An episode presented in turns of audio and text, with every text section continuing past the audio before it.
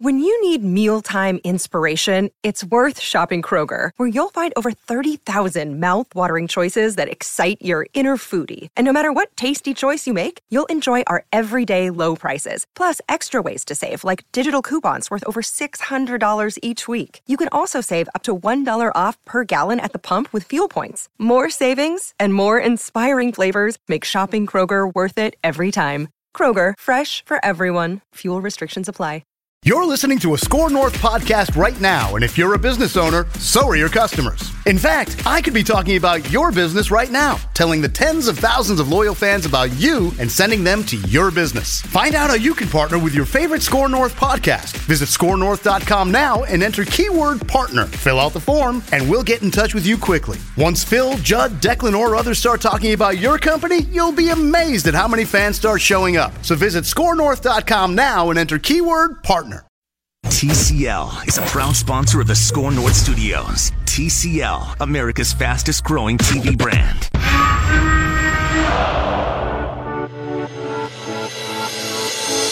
It's Purple Daily. Xavier needs to play better. He needs to play better. I'm going to make sure that he plays better, because those guys are important in our defense and what we do. And so it's partly my job to make sure that he plays better. I, I just don't think he played as well as he can play. And he needs to play up to his uh, ability level, and I need to make sure that he does that. We're paying him a lot of money. He needs, he needs to play up to that contract. He hasn't lost speed. He hasn't lost athletic ability. He's kind of gotten away from his technique a little bit, and, and we're going to get back to it. Welcome to Purple Daily on the all-new Score North. Zolgad, Matthew Collar, Manny Hill in today, and that was uh, Mike Zimmer from the owners' meetings in March, Matthew Collar. Some very pointed comments about Xavier Rhodes. And now people might be saying, okay, but that was March. Why are you guys playing those now? Well, there is a um, word out of Kansas City. At least there is a push in, in K C, which needs help in the defensive backfield, to potentially go out and get some help. And it's been floated there that target number one of the Chiefs should be Xavier Rhodes. Now, that's interesting to us because the Vikings' salary cap situation and contractual obligations remain, remain very much in flux, and we don't know where that's going to go. But what are your thoughts now when you um, when you put two and two together with what Zimmer said in March, and now hearing that, that Xavier Rhodes might not be a Viking on opening day? Well, here are the exact numbers for you on the salary cap situation. The Vikings have seven hundred ninety-three thousand dollars of salary cap room at this moment. In order to sign their first pick, Garrett Bradbury, they need to have two point three Okay. million dollars in salary cap room. That's a little ways to go. Now, if you look at their top fifty-one, there are some players that they could just straight up cut and try to create that space. Um, but aside from that, either a restructure or a trade has to happen still in order to make this much cap room. And the Kansas City and Xavier Rhodes thing has not gone away. And uh, at the draft, there were rumors through the entire weekend, or Thursday, Friday, Saturday, that teams were calling on Trae Waynes and teams were calling on Kyle Rudolph. And so we haven't really talked a ton about Xavier Rhodes. But what's interesting about the comments that we played, I didn't actually know about this until draft night that someone sent it to me on Twitter, was that Xavier Rhodes had been favoriting tweets after Zimmer's comments about needing a new place to play and Zimmer putting the blame on everybody else but himself. And he was, I mean, or liking tweets. It used to be called favoriting. Now it's called liking tweets. I'm but, with you. But Twitter tracks the tweets that you like, yep. and you can go look at the tweets that people have been liking or saving for themselves, or you know, sometimes it's, everybody uses it differently. Sometimes it's just to give a response without giving a response, just like, oh, okay, I acknowledge that you said something to me. But pretty interesting that fans were tweeting him about needing somewhere else to go, and then he was favoriting them after Zimmer's comments. So clearly, Xavier Rhodes was aware of those. Now, that doesn't mean that he would demand a trade or that Zimmer would allow him to walk out the door, but this salary cap problem must be resolved at some point soon for the Vikings to be able to sign Garrett Bradbury. They've still got a little bit of time, and there is the June first issue, which is after June first, everybody's contract, or some people's contract switches over to the next year. I'm trying to think of the best way I can describe free, this convoluted yes. it process. Changes, it changes something. It, it changes, yes. right. So someone like Riley Reif, the cap number yep. for cutting him changes completely after June first. So I don't know if that's the case with Linval Joseph too, but it might be. And this has to do with like signing bonus money and everything else. So there could be some changes that they just wait till June first to make, or something like this could still happen. There's always a trade in June, in May, that ends up surprising us after the draft. What could you get for him? If if Rhodes was taking the market right now, and let's say it's the Chiefs and a secondary team, and, and you went back and forth, what do you think, with the draft now done, by the way, what could you get for him? Mm. I mean, I'm thinking uh, next year's second and a fourth in twenty twenty-one or something like that. I mean, you're talking about a guy with a pretty huge contract that isn't going away anytime soon. Uh, I'll look at how long that they're really under contract with him, because usually the Vikings set it up so they can get out of these deals sooner than they're. So when they say it's a five-year contract, well, that actually probably means like three. But even next year, it would be a pretty enormous cap hit if they cut him. Dead money, it'd be four point eight million dollars. That's a lot. Yes. The next year after that, twenty twenty-one is when the contract's really over. That's when they could cut him with only two million dollars of dead money. So if you're sending that contract to Kansas City, and sometimes with these two, certain amounts of money has to go along with that, so you still take a certain cap hit. It gets really convoluted. But if they did it, my guess is because of his huge cap hit, because he did not have the best season last year, yep. you're probably hoping to get something like a second and a conditional fourth a second down the be, road. A second wouldn't be bad, by the way. No, but then you don't have I don't know Xavier that I want to make the trade. Okay, so so here's my question then. And, and I saw, so Rhodes was drafted in the first round during the Frazier regime, and I saw him, and he was okay. He struggled, and which is not surprising. Zimmer got here in what, two thousand sixteen, correct? Or two thousand, I'm sorry, fourteen. Uh, fourteen, yep. fourteen. And in that training camp, he was in Rhodes' back pocket in Mankato on a daily basis and worked with him extensively and helped turn him into a an okay ascending player, into a very good co- cornerback in a league where that position gets paid. What's your interpretation of what Mike said in Florida? Because when I hear Mike say that, I think he almost, with a guy like that, takes a personal responsibility of, well, he didn't play yep. well. And it's not that I don't like him, but in Mike's eyes, that's an affront to Mike, because sure. I coached him. Sure. And so I, I think that Mike sees him and Rhodes being in lockstep as as this is my my student, and he learned from me, and we're going to get him back. But Rhodes is not an old man, and he's not going to see things th- that way. Rhodes could very well take that interpretation and say, this bleeping guy's talking about me publicly. So do you think that what Mike said in Florida changed the dynamic of how Rhodes feels about the Vikings and Mike Zimmer?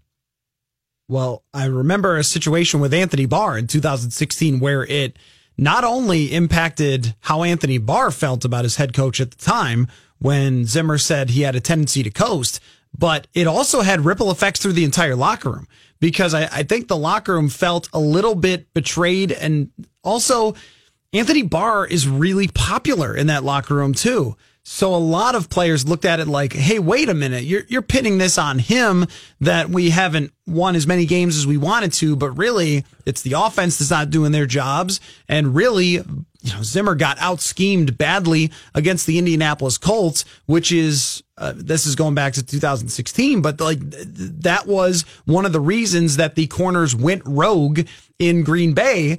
And including uh, Xavier Rhodes, by the way. Including, in fact, it started with Xavier Rhodes. Yep, that who gets ter- nervous. Terrence Newman, yes. Uh, and that was what Zimmer said for why Rhodes supposedly got the details of that wrong, but he didn't. Um Anyway, the, yeah, the cover-up being as bad as the crime in this case. But, you know, that still, I would say, has some reverberations, that Zimmer has not had an incident where he has shredded someone until this thing with Xavier Rhodes, where you're right that I think Zimmer is putting it on himself, saying, I didn't coach him up well enough. I have to coach him up better next year, and I will. But if you're Rhodes, clearly the interpretation is not that. The interpretation is, hey, you're throwing me under the bus just like you did with uh, Anthony Barr a few years ago. And if you're Rhodes, you might feel like, hey, I've been a top corner for you. I've been a Pro Bowler for you. How are you saying this stuff about me, especially when he was battling injuries? I had a conversation with Rhodes, not necessarily for an article, but just last year. And he didn't go into great detail, but I just kind of said, how, how you doing, you know?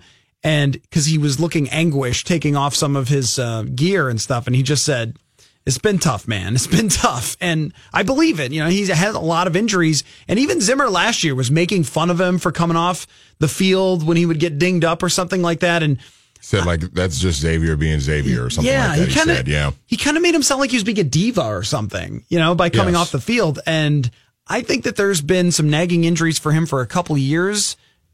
I, I could see how this wouldn't sit very well. And where, where this makes sense to me as far as him potentially being traded is this. If, if Rhodes and his people went to Spielman and basically said, enough, get us out of here.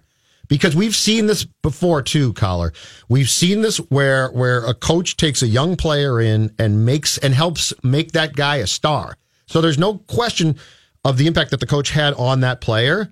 But eventually, when you, after years, have said, oh, he got nervous and gave you details when he didn't, smart guy, Rhodes is. And then you get this one where the player gets to a point in his life where he said, I'm a veteran now. This is embarrassing. Right. I yes. want out. And yep. and the most effective way to do that would be to quietly go to the Vikings and say, you got cap problems. I don't want to be here. Get me out of here. So here's another and part of this. And we wouldn't find that out, by, by the way, the secondary yeah. part. Yep. That would all be kept as quiet as possible. But here's the other interesting part of this. So Zimmer fully believes that he can make Xavier Rhodes back into the Xavier Rhodes from a couple years ago. And I would like to add that it's not like the guy was a trick fire last year. The opposing quarterback rating when throwing towards Xavier Rhodes last season was eighty-eight. So it's not like he was getting lit up like a Christmas tree. He was still uh, below what the rating was for throwing toward Trae Waynes, and consider he's always locked on to the number one wide receiver, so that number's even better. But one of his major issues was he was among the top in penalties. He had nine penalties last year and missed some time, too. So, like, penalties per snap is really high for Xavier Rhodes and kind of has been. But if he's not truly shutting guys down, that becomes not worth it. And Pro Football Focus dings big for those pass interference penalties because they're big plays. Yep. So out of seventy-seven cornerbacks last year that played at least like six hundred snaps, so regular corners, seventy-seven in the N F L, Xavier Rhodes was graded seventy-first last year. Hmm. Now, I would believe, because cornerbacks do go up and down in these grades, and you have to get like three or four years to really get a good sample on a guy. So I believe he could go up in that. But when you think about somebody who graded seventy-first and whether you can replace them or not, you probably can. I mean, can you replace someone who can go one-on-one, Julio Jones, week one? Probably not. Yeah, that becomes but, a lot tougher. But can you scheme it otherwise, like they did when Holton Hill was in? They didn't have Holton Hill lock down Michael Thomas or whoever it was that they were playing. Uh, I forget, did he play against the Saints? Who did he play against? Somebody that had a good wide receiver, and they didn't like have Holton Hill go. I think you're right. I take on was. the number one wide receiver, right? So instead, yeah, no, it might have been where Rhodes missed the game against yes. the Saints. Yeah, Holton Hill didn't go lock down Michael Thomas right. like Xavier Rhodes he, did. He got a lot of help, and they still played pretty solid defense in that football game. Right. So when you're looking at the Vikings, because um, this is going to be your next question, Judd. So sorry, I'll jump in front of you with this. I got another question too. The depth chart. Yeah. What would it be like if they traded Xavier Rhodes? Okay. What you would have is. You might move Mackenzie Alexander to outside okay. and play someone else like Mike Hughes and nickel. Now, Hughes is coming back from the injury, but if he's on track, they would know that, not me. I don't think I want to do that. I think I, I've invested so much time in Mackenzie being inside, I think I leave him inside. Okay, so if he is inside, Hughes then, can play outside, though. Then you have Trae Waynes and Mike Hughes on the outside, with Holton Hill missing the first four games. Yep. And then beyond that, that is where it gets shaky. You have Chris Boyd, who they drafted in the seventh, Craig James, who showed some potential last year in preseason. He's on the team as well. And then just guys, just, you know, camp body type players. You are playing with fire if you trade Xavier Rhodes. Okay, so here's my next question, though. If you if you are the Vikings uh, today and you're going to meet internally, and the conversation is Rick Spielman, Zimmer, Kubiak, and we're down to this. Gentlemen, we're going to have to make a tough decision here, but it's going to be Rhodes or Kyle. Yeah. Who do you who do you fight mm. who do you fight more for? So I'm Zim, so I, I clearly want my defensive guy, but Kyle gives you the the luxury of two tight ends, including a veteran guy. And for, for all we talk about him, Kyle does some things very well. Who makes more sense to be the casualty of the cap? Mm. Well, there's an there's tough an, decisions have to be made. Yeah, and there's another ripple effect to this too, is that there are still good free agents on the market. Like, and Ndamukong Suh is a free agent at this moment. Okay, what's so what can you, I replace if I would, let it go, though? If you create more cap space yep. by moving Xavier Rhodes, yep. you could potentially add a defensive piece, and that's how you would sell Mike Zimmer on this. I don't think you can get rid of Kyle Rudolph. I really don't. I mean, Irv Smith is twenty-one years old. He did some blocking at Alabama, but it is a different story to block in the N F L. And I know that they have David Morgan as a blocking tight end. Tyler Conklin's another guy. But if Irv Smith can't make the transition quickly, you're just out of luck. And this is an offense, the Kubiak offense, that has generally had a lot of really good tight ends. You remember Owen Daniels? The guy had a whole career because of Gary Kubiak. Kubiak would take him everywhere he went with him because he was the perfect fit tight end. Right. I mean, Rudolph catches everything that comes his way. And Kubiak did not take this job to be submarined by guys he feels he needs being released. Right. So I think that Rudolph is just too important to let go. He catches everything. He's great in the red zone. He's reliable. And even though he's not a great blocker, he's still blocked N F L players before, unlike Irv Smith. I don't know what you're getting with Irv Smith blocking N F L players. I don't so, want to take away any weapons from this quarterback either. Right. I mean, that would be, to me, criminal to say, oh, we're going to give Kirk Cousins everything he needs. Oh, but minus your Pro Bowl tight end. Right. Like, wait a minute. So if you're talking about it being Rhodes, there are some free agent corners that are on the market still. And every once in a while, we do see this where a veteran kind of hangs out there in the market. Nobody signs him. We're all like, what? What's going on there? There is one guy. This is this is an, an idea, a plan. Is this going to be so crazy I'm going to laugh? Is that why you're doing this? This guy has worked with Mike Zimmer before. Okay. He has been an island corner before and still at an older age performed has performed pretty well into his thirties. Should I get like the explosion sound ready for this? If you want. Yeah, you, this okay. could be an explosion. This could be a boom type of moment. All right. Brent Grimes. I don't think it was did boom we, worthy, but I still like it. Did we blow up the Grimes Island there? Is that what we just did? I think we did. Grimes is now, now dead. Now, the Vikings, um, now, now, quickly, the Vikings, you have suggested this before, this very, very move. Yep. June, in fact, if I am not mistaken, Nicole Roby Coleman was a free yep. agent from Buffalo before he went. I think it might have been the team before the Rams. And I said, sign and, this and guy, he's just, good. And you had just gotten here, and you told me they should sign this guy and he can help. And they did not. And I don't think since you have arrived here that they have signed a guy like that in June. But no, again, I don't think so. But again, that's an interesting case. So there are a couple other guys, too. So, uh, Grimes is not the only one, but Grimes actually took the next step as a corner, as a young corner in Atlanta with Mike Zimmer. So there's a connection there. Okay. And last year, he graded higher than Xavier Rhodes. Most people did, but he was not by any means an elite corner with Tampa last year, but he was still good, and he can play. Uh, Morris Claiborne is still out there as a free agent. Captain Munnerlyn is still a free agent. I couldn't, but you know, I think after he went rogue in year one, I love the grin that, that John but, just gave. But, I like Captain, actually. He's a great quote. Uh, there are a few other ones. Um, Kayvon Webster played for the Texans. Sam Shields played for the Rams. Yep. Not great, but he's played before. Uh, Devon House, the guy who played for the Packers, he's thirty years old. Or uh, Orlando Scandrick is another guy. Now, Orlando Scandrick played terribly last year for the most part for the Chiefs, but their whole defense was terrible. You have to assume any corner that they bring in is going to play better because of the pass rush that the Vikings have and the scheme and the play calling on defense that they have. Whatever they played last year, they will play better. My point just being, there's like seven guys who are free agents still, at least according to Over the Cap, unless I've missed something on some of these guys. And how much would they cost? Like, let's say it I can't be much. Let's say I got the best of this group. What would the potential cap hit be if Rhodes is gone? I mean, if you're talking about, and I'm clearing out, to your point, I am clearing out a bunch of space if Rhodes is traded to Kansas City.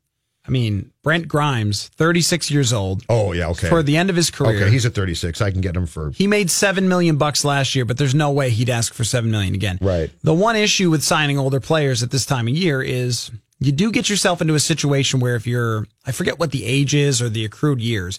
If you've played so many years, though, they have to pay you anyway. Like, they have to pay you the money, even if they release you. Yep. After they sign you. Yeah, if you're so, there on, on opening week, right? Yeah. Like, so they it, can catch in camp. That gets a little, that gets a little tricky. But, you know, I, I mean, if you were talking about creating the amount of cap space by dealing Xavier Rhodes, I mean, you could do a couple of things. There's a wide receiver who's still out there that I like and was really good for the Colts, Dontrell Inman. Guess who he's visiting with today? The Patriots. But if you were to do this, create cap space and sign another corner, yep. sign another wide receiver, I mean, is that better than having Xavier Rhodes? Like, it probably is. I just think the, the most in- interesting question to me is, has Rhodes gone to the Vikings privately and said, trade me? Those quotes, the, the fact that he liked those things on Twitter and the quotes by by Mike, if you're Rhodes' age with that experience and considered that good, it's not going to sit well. And, and I could see Mike trying to be like, I didn't mean it like that. Yeah. But at some point in time, guess what? Players don't care. Players are like, I'm done with this here. I mean, and it, I did see that Mike went out of his way. I, I think the one day he talked to you guys last week to praise Barr. So he's still trying to right that wrong. Oh, yeah. Yeah. I think he called him a brilliant player. And he is. No, so that's I agree fine. With that. But yes. But he yes, doesn't right. say that unless he, he feels an inherent yep. pressure to right the wrong. He went out of his way to make sure that that he said, yes, he's a brilliant player. So it. The Rhodes deal makes a lot of sense if there's a subsequent signing that goes along with it that adds you another corner. And Leon Hall is another um, Mike Zimmer guy who's a free agent. So none of these guys would mean, oh, wow, you have an elite shutdown corner. But could they give you the same level of play or better that Rhodes did last year? Probably. It's just, could Rick Spielman actually convince Mike Zimmer well, to let Rhodes go? But my my point is, what if Rhodes's people behind the scenes are pushing the Vikings to do so, in which case it becomes easier if you say, Mike, this is screwed up, he wants out of here. I feel like Zimmer has such an affinity for like five guys on this team that it would be just, it would be really hard to do. I think Zimmer would say, no, I'll work it out with him. I'll work it out with him. I'll make him happy again. I'll apologize or whatever, whatever he's got to do. I think that it was Ro- great quote, by the way, Rhodes so. goes under the category of just like a Zimmer guy that he doesn't want to let go. And even Barr the same way. If you were just looking at the Barr situation, totally ice cold, calculated, yep. nothing to do with how much Zimmer loves Anthony Barr, you would not re-sign him because the cap situation is so tough and Eric Wilson can probably take that spot. Yep. But you sign him because you think, well, he's really good and I have made him into the player that he is as a coach. There are there are a few really well-run teams that, that when Barr walked out the door to go see the Jets would have said, you're never coming back here. Yeah. The Patriots. The Patriots. The Patriots would have said, you're not coming back. So, all right, let's take our first break. Kevin Seifert of E S P N joins us next. It's Purple Daily on the all-new Score North on fifteen hundred. You're listening to Purple Daily on Score North. And this... All right, welcome back into Purple Daily. And now from E S P N, we bring in our friend Kevin Seifert on the show. Hi, Kevin. How are you? I'm good. How are you all? Oh, we are very excited. Judd and I are making up trade rumors. It is May oh, in the N F L. Oh, yeah. Oh, yeah. oh, you, you know you know that uh, when you got a Zolgad, you got to have trade rumors and potentially coaches getting fired. So uh, but, one or the other. Right. but uh, a Zolgad. Wow. You you, uh, you wrote a great piece for E S P N about the N F L's pass interference problem and why replay is so tricky. That is literally the headline of your article. Um yeah. My favorite topic has become instant replay because it's just in our lives all the time, Kevin. Whether it's it really the, is. You, you can't even watch a horse race without instant replay uh, becoming part of it. But when it comes to the pass interference thing, I think it's smart to review pass interference. But now, Kevin, tell me what the problems are with that. Yeah, I mean, and I, in full disclosure, I've been in favor of this for years. I don't think it's, you know, you know, nearly the uh, the nuclear uh, uh, ending that we've all that many people thought it would be, but there are a lot of challenges, and the biggest challenge is if you say replay is only supposed to uh, to correct the obvious, uh, clear and obvious, egregious mistakes. That makes sense, you know, implicitly and explicitly when you're talking about is a guy inbounds or out of bounds? Did he have two feet down or one foot, foot down? Was Was the ball loose when he was before he hit the uh, the ground? That sort of thing. Those are objective things that you either can see or not see. Uh, the trick that why pass interference is tricky is that it, there's no you know black and white definition of what pass interference is. Uh, it's supposed to be a material restriction uh, by one by either the D B or the receiver uh, against playing for the ball. But everyone's idea of a material restriction or a material impact on their ability to make the catch or play the ball uh, can be different. And so what the N F L has is doing right now, and really is racing against the clock to complete, is figuring out a way to establish what the standard is going to be for what egregious means. Uh, you know, when something is so obvious that you need to make a ruling on pass interference, and when something is subtle enough that, you know, whether it is or is not P I, you don't want to delve into it with replay. Oh boy. This Kevin, does, I, I'm sorry. I like you, but I want to fight you right now. This doesn't sound good, Kevin. Well, it's not Kevin's fault. It's no, no, it's not fault. Yours, wait, but I just want to getting, express wait, my rage. I understand. Who's getting attacked, me or Judd? No, it's it's you for, for going through all that and just, uh, like, oh. I'm with you that they need to replay pass interference, but as you were saying that, I was just like, this is going to be such a bleep show, isn't it? And, well, yes. there's going to, I mean, there's going to be ups and downs. There's no doubt. There's, you know, I talked to the, uh, the story, I talked to the, the, uh, director of officiating in Canada. You know, they've been reviewing P I uh, for five or six years, and he said in the beginning it was rough. You know, they were basically looking at every play in the booth, frame by frame, taking two plus minutes every time, and it was, you know, fans oh, were unhappy, players were unhappy, coaches were unhappy, but they didn't want to have a, you know, you know, de- debut the system and then have all these potential P I calls not corrected or not impacted. They thought that was their job, and what they realized was you really have to pull back, you know, to a much uh, you know higher bar of what not what P I is and what isn't, but what's reviewable and what isn't.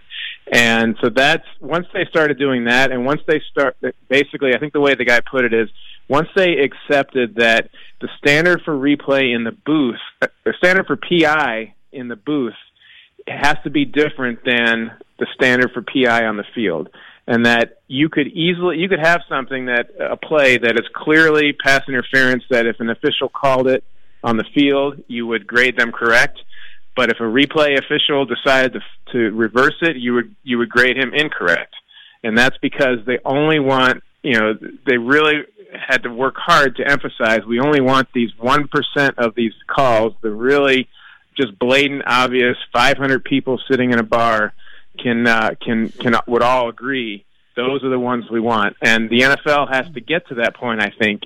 Uh, if they are going to try to go frame by frame or minute by minute, uh, or excuse me, second by second, uh, in terms of whether, you know, a guy got his hand up there a few frames before on a, on the other player a few frames before the ball got there, and that's where it's really going to get bogged down. So that's what they need to figure out. Um, they're doing that now. Um, they're going to hope they're, they're going to need to be able to communicate that to the officials this summer and the teams, and and there'll certainly be some rocky moments. There's going to be a time when they're going to reverse. They're going to throw a flag on the field for P I, and everybody's going to be like, "What? Why would they do that? That doesn't make any sense." And there's going to be times when what seems to be a pretty obvious P I uh, gets uh, you know, they don't throw a flag for. Um, and until they have some experience under the belt, until they Uh, you know, figure out what exactly what that standard is and make it consistent throughout the system, there'll be those hiccups. But, you know, in talking to Sean Payton, uh, the Saints coach, who was obviously the most affected by this thing and was the guy who really pushed to have this um, adopted for this year, he said, ultimately, what would you, what, what angst would you rather have? Would you rather have some kinks that need to be worked out in the in replay, or would you rather have another play like we saw in the N F C Championship game, except this time maybe in the Super Bowl? And so his point was, I'd rather be working through the kinks of a solution that might be a little rocky in the beginning than uh, just throw your hands up and say every now and then we're going to have an embarrassing call that affects who goes to the Super Bowl. Oh, boy. Okay. Uh, so, Kevin, can I help out here? Chew on that for a while. Can I help here, though? Judd started tearing up with frustration. No, I've got, I, I've, got solu- I've got solutions. Okay. Because I saw the conference title game decided by, um, with a league that has replay, but decided by a call that couldn't be reviewed because we don't allow yeah. that on that play. Uh, two nights ago, I saw a, a Game seven of the Stanley Cup playoffs decided by a guy who was offsides, who had nothing to do with said play and had his back to the play and was trying to actually just step onto his bench.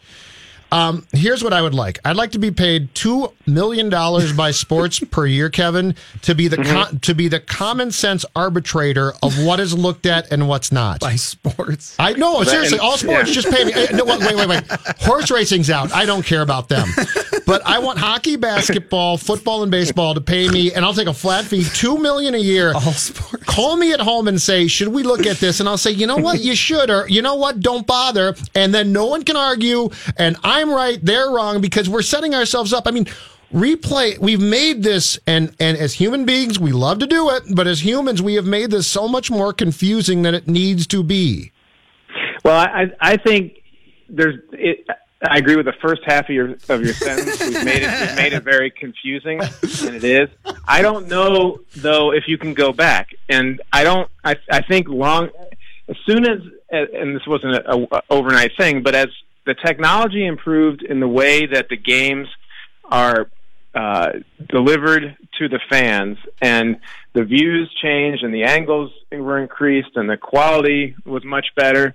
When you started giving fans a better view of the action than the officials get on the field, which is what is happening now, something has to be fundamentally changed. And the answer to this point has been to add technology to the officiating.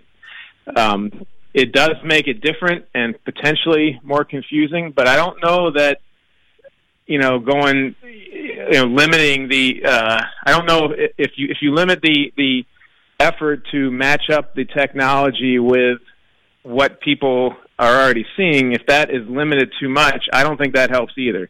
I don't. I think we're, you know, there's, there's definitely a vocal minority of people who say it's sports, there's going to be bad calls, live with it. But I don't know if sports fans at large, the majority of people who watch the games, are simply going to be willing to accept uh, the times when calls are, blat- are revealed to be blatantly wrong, and they impact the outcome of the game and seasons and careers and legacies, and just be willing to say, you know what, uh, that's sports. Um, and the reason I think that is because if you get on social media, if you walk down the stairs of a stadium on the way, on your way out after a game, what is everybody talking about? You know, a lot of the time it's about the officiating. That's what dominates their thoughts about why the outcome of the how the outcome of the game occurred, especially if it's a close game. And so I think people are locked in on the idea that, you know, at least enough people are locked in on the idea that they need to have um, more faith in the officiating of the game and more trust that it's going to be called, every effort is going to be made to call it as well as you can. Um, I think they'll accept occasionally mistakes along the way, but I don't think that they will accept a lack of effort or a lack of willingness to take up tools that can help minimize those mistakes. Kevin, any chance that they, uh, the N F L was intrigued by what the A A F did, putting the referee up in the booth during the game? um, you know, the coaches all want that. The coaches, you, N F L coaches you, almost unanimously wanted uh, – basically, there's already a replay official in the booth, you know. Um, uh, they they wanted that replay official whose job it is to sort of communicate with New York and communicate with the ref, and in the last two minutes to stop the game if something needs to be reviewed. They wanted that person to also take on the job of sort of the sky judge, which is, you know, have the ability to just overrule or, or throw a flag themselves or, or radio down and say, hey, you had twelve men on the field, or hey, you spotted the ball wrong, or hey, I really do think that was pass interference, and for that person to have the authority to do it.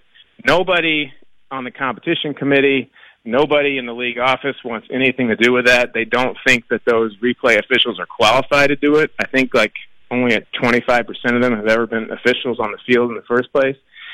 But that's what the coaches want. They thought they thought that, you know, which is similar to what the A A F did. They thought that Uh, that would be the quickest way to do it. It would be, it would make sense. You wouldn't have to add all this infrastructure and all this commotion, and that person could just, you know, almost in real time let a referee know if a major mistake has been made. Um, that might happen. Sean Payton said in New Orleans, so that's definitely going to happen one day.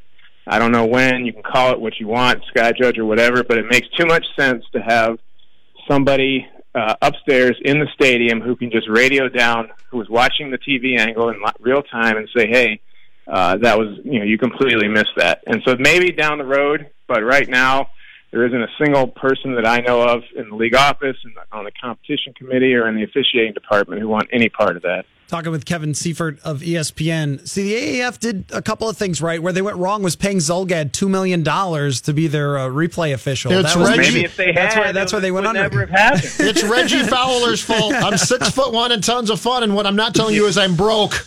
John, I don't yeah, know if you would yeah. have even gotten that check for two million dollars. I wouldn't have. No, he would have never uh, never got paid for that. Uh, that was Good what I, I wanted to ask you, Kevin, was um, so one league goes down and the next one is right on tap with the uh, X F L and your employer and uh, other media outlets signing a T V deal with Vince McMahon and the X F L. Um, your thoughts?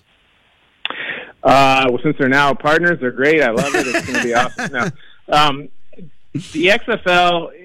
Has, they have some unique qualities in terms of what they're trying to do. They're trying to create a much faster-paced game. I think their goal was to have the, the full game done in about two and a half hours, which would mean much less time between plays, much more action relative to the total time, um, much less dead time. They're looking at every aspect of the game to see what they can energize. You know, is there a better way to do punts and not have fair catches? Is there a better way to do kickoffs and not have touchbacks? All that different kind of things. And those, for football nerds uh, and geeks like myself, uh, that'll be fun to see what they come up with. Um, they obviously have what you would assume is a much more credible financial backing in Vince McMahon than they do, they, than the A A F did, uh, you know, without much debate. But in the end, they have not answered, and I don't know if they have an answer to the central question is of how a, a spring league can make money and sustain itself. Or is the ultimate play just to somehow be absorbed into the N F L um, uh, through financially or otherwise in a way that gives them a long-term um, source of revenue? But in terms of, you know, T V, in terms of Uh, you know, I mean, that, and that's the big thing. The N F L makes most of its money from T V contracts. Um, I don't think the X F L is anywhere close to, to that. Uh, the terms of the T V agreements have, haven't been announced, but I'm sure that it's not it's not great. And so that is uh, uh, that would be the, the key to watch. Can they create a product that they can actually sell to people, to T V markets or, or online over the top, in a way that they can actually make money? And I don't know the answer to that. I don't know if they know the answer to that. And no matter how good the football is, um, that will always be the central question is, can they find a way to make it work independently as a business, or is their play just going to be to hope to appeal to the N F L? And what the N F L's, um, uh, you know, why, why the N F L would need to buy a, a developmental league, I don't know. You know, they're they're doing fine without one. Uh, people in, in football, the football people would tell you it'd be great to have one, to develop quarterbacks, to give, you know, practice squad guys real-time play, but it's not as if, you know, the business of the N F L is hurting without it. And so why they would need to put out the money to acquire a developmental league, I don't know. And so we'll see. Um, you know, more football is always better than less football if you're a fan, but we'll see if they can uh, if they can distinguish themselves and operate themselves in a way that gives them any kind of long-term stability, which has eluded every single other league that has ever tried to do this. This is true. Thank you, Kevin Seifert. Appreciate the time. Okay. Yep, thank you. Okay, check out Seifert's work at E S P N dot com. In fact, he's got a piece up right now on replay, and it sounds like this is going to be Matthew Collar a complete disaster. But that's just me. That's ju- just me. Let's, at least for a year. Let's do this. Let's take a break. We actually, during Purple Daily, in the month of May, have breaking and very fluid and very interesting Vikings news. We'll come back with this on the all-new Score North on fifteen hundred. The Purple Punch. It burns your insides and it makes your eyes water. Purple Daily on Score North. Score North dot com. Cousins is trying to get home. The Hail Mary from Cousins. It's caught! It's Kyle Rudolph with a Viking touchdown. Well, welcome back uh, to Purple Daily on the all-new Score North. And Matthew Collar, I teased to this, but why don't you deliver the uh, breaking news, which I'm sure will also, um, you, you'll devote plenty of time to at two o'clock on Score North Live with Matthew Collar. Can I get either breaking news music or... Can you throw an explosion after this? Did you not an Hold explosion? On. Wait for it. You can do it. Double it up, see what happens. Oh, yeah. All right. Okay. Here is the Anyhow. explosive breaking news that isn't explosive. Really, like, nothing's happening yet, but it could happen. It could be explosive. Ian Rappaport. This is actual news, so I'm not messing around. Ian Rappaport from N F L Network Score North, says, Score North, where sometimes we mess around and sometimes we don't. He tweets, the Minnesota Vikings have held active extension talks with tight end Kyle Rudolph, but those broke off this morning, sources say. With Minnesota drafting tight end Irv Smith and Rudolph due seven point five million dollars, this development could lead to a trade elsewhere. There is interest around the N F L. Can I give you my two cents on this? And yes, you I'd may. like your reaction, and I've been saying this for quite some time. The Vikings, I think, have been trying to talk to Kyle about this for quite some time. My assumption is this, that when they went to him, because if they cut him, there's nothing owed, right? There's nothing, there's no cap Correct. hit. Okay. Yep. So my assumption was they said, let's extend you out, but let's keep it the way it is, which means you get nothing still. And that's why Kyle said, basically, well, you know, I'd be glad to take an, an extension. I think he was saying with guarantees. Yes. So my yes. two my two cents is this is a continuation of the Vikings, and I don't even blame them, but trying to essentially say, take what we're going to give you. It's an extension, but we ain't going to make this lucrative into the future for you. I have had the feeling that Kyle Winston Rudolph, is that his middle name? Manny? I just texted you no. what it was. Daniel. What is Kyle, up with you and Mackey trying to come up with middle names? I, I just, he's not a serial killer. At, he's a tight end. At one of these points, I'm going to get one right, and everyone's going to be impressed. Kyle Daniel Rudolph. My impression Winston has been was better, by the way. that he, he could change it. Uh, Ocho Cinco did. Uh, that he has wanted to hit the market after this year and see what might be out there for him. That has been my impression going through this entire thing from some of his comments about, oh yeah, well, sure, I would take a new deal if they only came to me with it. Like, I, I never thought that that was what was actually going on. I don't believe Kyle Rudolph was happy last year, and that is evidenced in comments from him and Mike Zimmer more than halfway through the season, talking about Zimmer and Rudolph having a meeting about his usage and how often they were getting him the football. I don't think that last year went very well for him. And if you're on his side and you look at Jimmy Graham, who for some reason the Packers didn't cut, I don't understand. Jimmy Graham. Do you think he makes it? I don't think he's on the I, opening day roster. I don't know. That they must think that it's going to work still because they didn't sign anybody we saw else. Him in week two last year, yeah. and he was. They Post. drafted a third round tight end. I don't know. Do they uh, owe him a significant? Is there like would there be like dead money on his deal well, or something? Some, but not so much that not you would say to never do it. Yeah. He's also done. Yeah. Oh, he's like totally, you're right. He's totally just done. But think about that. He was toast in Seattle, and someone still gave him nine or ten million dollars a year. Yep. If you're Rudolph, he's going to make seven point five this year. You hit the open market. There are no other tight ends on the market next year. Think about what he could be getting. He could be getting ten million dollars plus from somebody because he's a proven Pro Bowl tight end. I wouldn't blame him for trying to do that, especially if he's not getting the type of touches here that he wants. And that puts the Vikings in a difficult position because you have a Pro Bowl caliber tight end and you drafted one, but asking that tight end, uh, Irv Smith, to come in and play the role of Kyle Rudolph right away or thinking that you could just fill his spot yep. by rotating guys, that is a lot to ask of Irv Smith, Tyler Conklin, and David Morgan. And Kubiak has to want him, correct? There's no there's no I way so. that Gary would go in and say, ah, if you cut my Pro Bowl tight end, that's fine. But I just, I keep going back to the fact that I think the Vikings have talked to him probably and say, we'll extend you out and we'll give you a little taste, a little something, but it's not going to, to be much. And to circle back on what you're saying, he's saying, well, why would I take this now when I can play this thing out potentially? And somebody, somebody, I think probably mistakenly, but somebody's going to pay him. Rudolph is also smart enough to know that the Vikings always seem to get team-friendly deals out of guys. And if he doesn't want to sign a team-friendly deal, then, yeah, he's going to want to move on. Now, I just got the tweet from someone, and this always happens when Rudolph comes up. He's not worth it. He's not worth seven million dollars. He's not an elite tight end. Well, first of all, you pay elite tight ends more than that, but I would not put him in the category of Zach Ertz or Travis Kelce. Absolutely not. But quarterback ratings when targeting Kyle Rudolph, He has about a career's worth of throws his way, or a season's worth of throws his way. Mm-hmm. five hundred fifty-four times Vikings quarterbacks since two thousand eleven have targeted Kyle Rudolph. They have thrown for three thousand nine hundred yards, forty-two touchdowns, twelve picks, and a quarterback rating of one hundred nine. And last year, with uh, Kirk Cousins, it was one hundred thirteen point five. So really, he had a good case for Kirk Cousins should have targeted me more. Yeah, I mean, a guy who's consistently getting sixty catches and putting up quarterback ratings when he's targeted of over one hundred, he's dropped two footballs over the last two seasons. This is not that easily replaceable, someone who catches everything that you throw to them. But he is a guy that you probably, he, he's a top three guy that you look at if you're the team in their salary cap situation that they are now and say, restructure.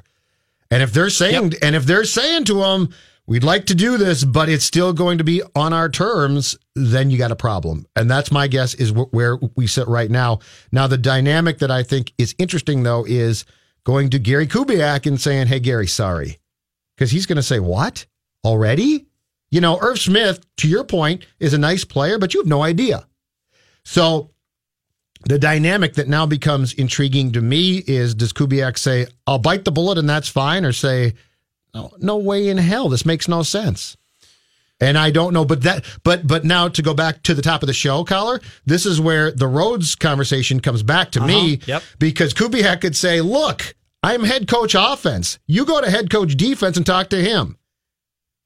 And we've seen this before. If, yeah. If I were Gary Kubiak, Kevin Stefanski, I'd be like, are they one person? Yes. Kubfansky. No, it's, forget it. Kevin Kubiak. Ke- we'll yeah. roll with that. Well, there are already several other Kubiaks on the uh, coaching staff. Gary Stefanski. So, uh, but if you are the uh, Kubiak-Stefanski combo, which is, I... Poor Kevin Stefanski. I mean, he's a, he's really done a great job of rising through the ranks to be an offensive coordinator, and now everyone thinks that it's Gary Kubiak's offense and not his, and that might be true. So no, you but, know that is but, true. Come on. Anyway, I know you cover the team, but you know anyway, it's true. Well, no, yeah. I, hey, hey, listen, Kevin's suggestions are welcome. Okay, put them in the box and walk away, and Gary will will check them out at nine o'clock tonight. I, I just I feel like uh, Kevin Stefanski, through his experience, deserves to have the job. And then, you know, he gets it, and it's it's sort of like George Edwards is the defensive coordinator, but no one ever talks about the George Edwards defense. We just talk about his, yeah. That's just a, a complete aside. So anyway, with uh, with Kyle Rudolph, if I'm Gary Kubiak, and I love me some tight ends, and I really love me some two tight end sets, yep. am I going to be completely comfortable with Irv Smith, who I don't know if he can play yet? I don't know if he can get a playbook down yet. I mean, you've seen this before, Judd. Second round pick. Oh, he's going to be great. He's going to be the best player ever. And then he comes in and the guy can't figure out where to line up. And the blocking dynamics alone are extremely difficult. And David Morgan is a fantastic blocker, but yep. David Morgan got hurt last year and they were left with Tyler Conklin. I don't know if Tyler Conklin could play. He had five catches last year. You... I think already at this moment, they are flying without a parachute with this offense, where if one person gets hurt, it's a domino effect of being a mess. Mm-hmm. I mean, if you're talking about this, one of these tight ends gets hurt. If, if Morgan gets hurt, who's blocking? Is it Irv Smith or Tyler Conklin? Neither of those guys can block. And right. that, and that's what they want for this offense. So I. But this I, is not surprising I news. Think they need to find another solution to create this money. But this is not shocking news. The the only no, que- the no. only question about this news is when was it going to hit? And I thought it would be pre-draft. Yep. We said this for months now about Kyle Rudolph saying, "Oh, there's no extension talks." Like, yeah, sure, Kyle. Is there right? right? Is there anybody else in this roster that could be restruct- restructured to free up some space? There is. Um, Linval Joseph and Riley Reif would be the two other guys. And Reif after July first. After July first, or especially June first. With Reif. Uh, yeah, yeah, yeah. June first. Yep. Um, but the, the number of guys is pretty limited. And there's mm-hmm. a few players who are over the top fifty-one that maybe you could cut and create a little space, but you're talking in the hundreds of thousands and not in the millions. Yep. That's where it gets tricky. Next couple hours even could be intriguing for the Vikings if they decide to make a move here. And you're going to be Friday. Back, and News Dump Friday. And you're going to be back at two o'clock, correct? What a coincidence! I will be with Courtney Cronin at two to yep, talk exactly Vikings. All right, we're done. Purple Daily. Five Thoughts, a special radio edition, is next right here on Score North.